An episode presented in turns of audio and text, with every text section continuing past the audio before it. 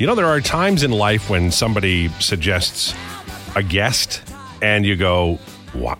What? And you're, you're, you open up an entire world that was unknown to you. And that happened to me recently with a friend who just DM'd me and said, Would you like to talk to Omar Mouallem about making K- uh, kayfabe? And I thought, What is that? And we're about to find out. And you are going to be amazed. First of all, welcome, Omar. Thanks for joining us. Appreciate it.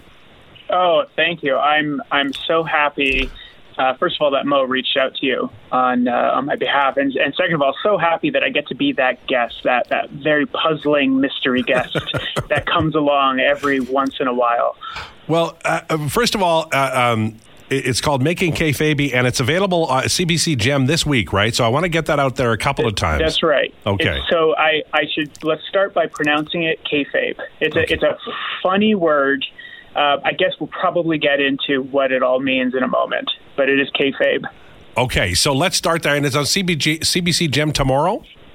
That's right. It Okay. premieres on CBC Gem tomorrow. Okay, so let's start here because it, it it's about indie pro wrestling, but it's also about a bunch of people who are moonlight wrestlers and are Canadian and doing it in neighborhoods.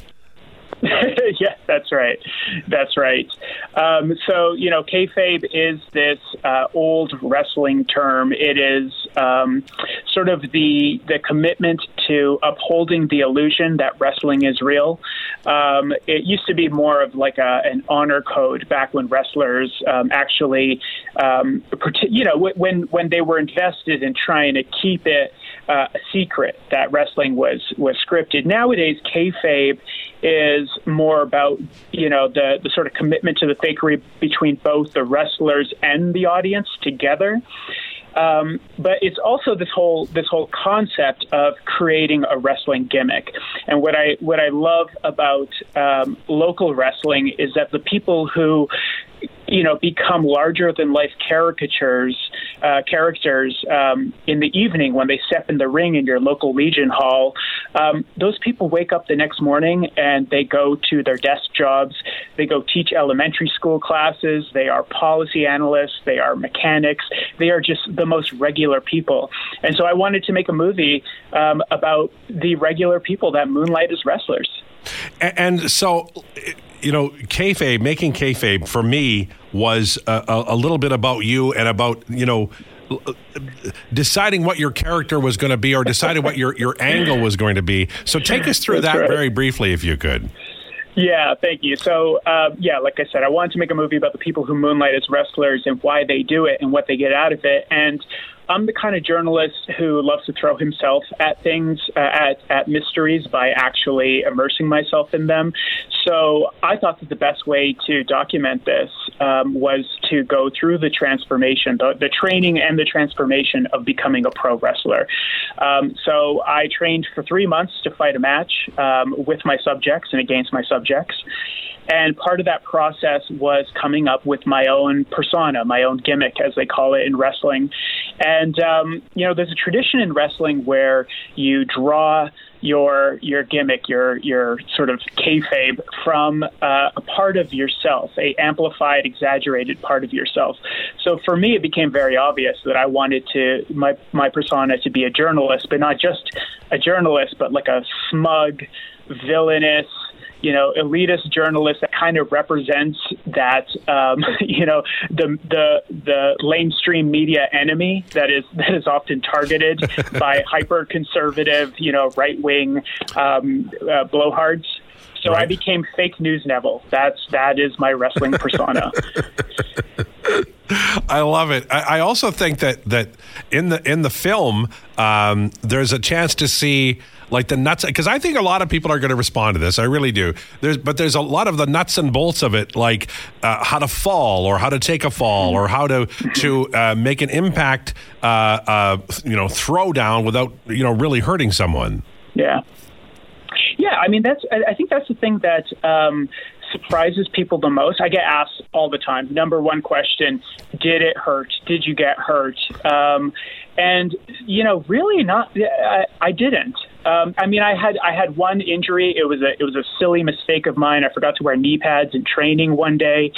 Other than that, it it's it was it felt very safe. I was in great hands, but I also went through the rigorous training of learning the the choreography, the mechanics, um, in order to do it very safely. And that's, I think, what people don't understand. Yes, there's a sense of athleticism to it, but it's so much closer to dance um, yes. than it is just to to like an athletic competitive sport.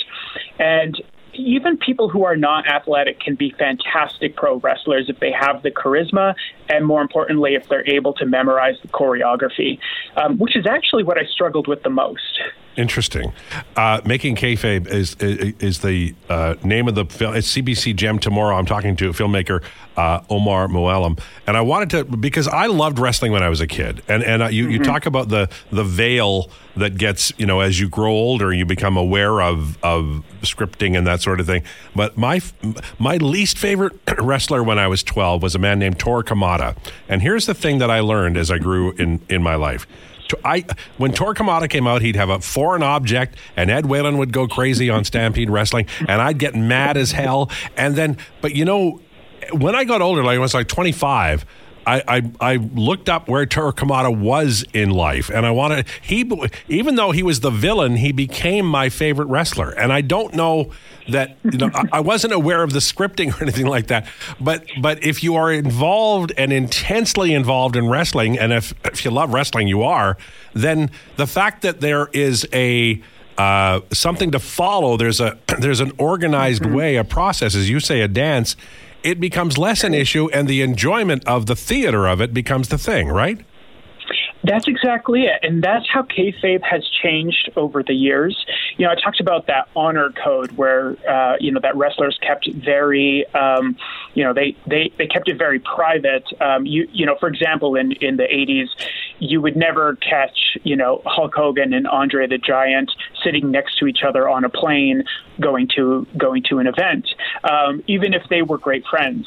Uh, you would never be seen uh, in a bar sitting next to to uh, a heel or a bad guy if you were a good guy, also known as a face.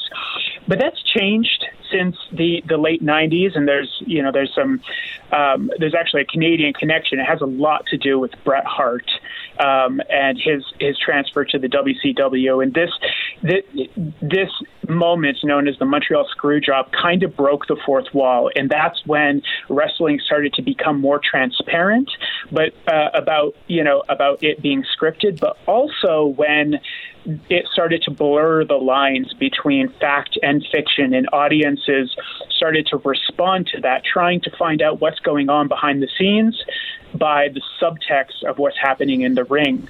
Um, and so that's you know that's kind of how how wonderfully complex it's become, and I think it's added a whole other layer of enjoyment to wrestling because you're not just enjoying the theater, but you're also sort of enjoying trying to figure out the decisions that they're making, the, basically the the mechanics behind the storylines. So, uh, um, are there any rules like I, I you know, like I, I, when I was watching this, I wondered a million things. I wondered, like, I, I are you friends with any of the people that you met during this? Because it seems like the relationship was very close. Because once you're a member of this kind of group, yeah. it's sort of like you're in, right? I certainly felt like I was like I was making friends, and that's that's uh, another one of the big surprises um, and kind of the beautiful thing that I discovered is the sense of community. You know, I, I, I can't speak for what it's like at the in the big leagues. You know, at the at the pro level of WWE or AEW um, or Ring of Honor or anything like that. I'm I'm sure it's more cutthroat, but at the local level, it's very warm, very supportive. Um, your opponent is also your cheerleader, um, and the sense of community um, that I found, at least in the, the promotion that I fought for, Love Pro, it's called Love Pro Wrestling, um, was just uh, it was really touching. You know, it was um, very positive, very inclusive. I think people will be surprised to see that they do intergender matches. They will be surprised to see, um, you know, that that this th- this wrestling uh, promotion is uh, is is a little bit more feminist or queer friendly. Um, it's it's not the wrestling that we we imagined, right? That that sort of like you know hyper masculine kind of toxic and raunchy um, culture. It exists in some promotions, but increasingly they're becoming much more, I think, um, you know, just just much more inclusive. Yeah, and I think that that's. Um, anyway, I'm not going to get into that about what it always was, but let's let's move on from that. Uh, it's CBC Gem. Is it tomorrow? Yes, yes. Okay. It premieres tomorrow. Tonight we are having a sneak preview, uh, a, a screening of the show um, at the Rec Room in South Edmonton. Nice. Uh, South Edmonton Common, and it's following a wrestling match. So it's wrestling in a movie night. I love it. I, I just love the culture of this. I was unaware of it. I'm thrilled that you are making people aware of it. Omar, thank you. Oh, thank you. This is a great interview. Okay, there you go. Omar Mouallem making kayfabe.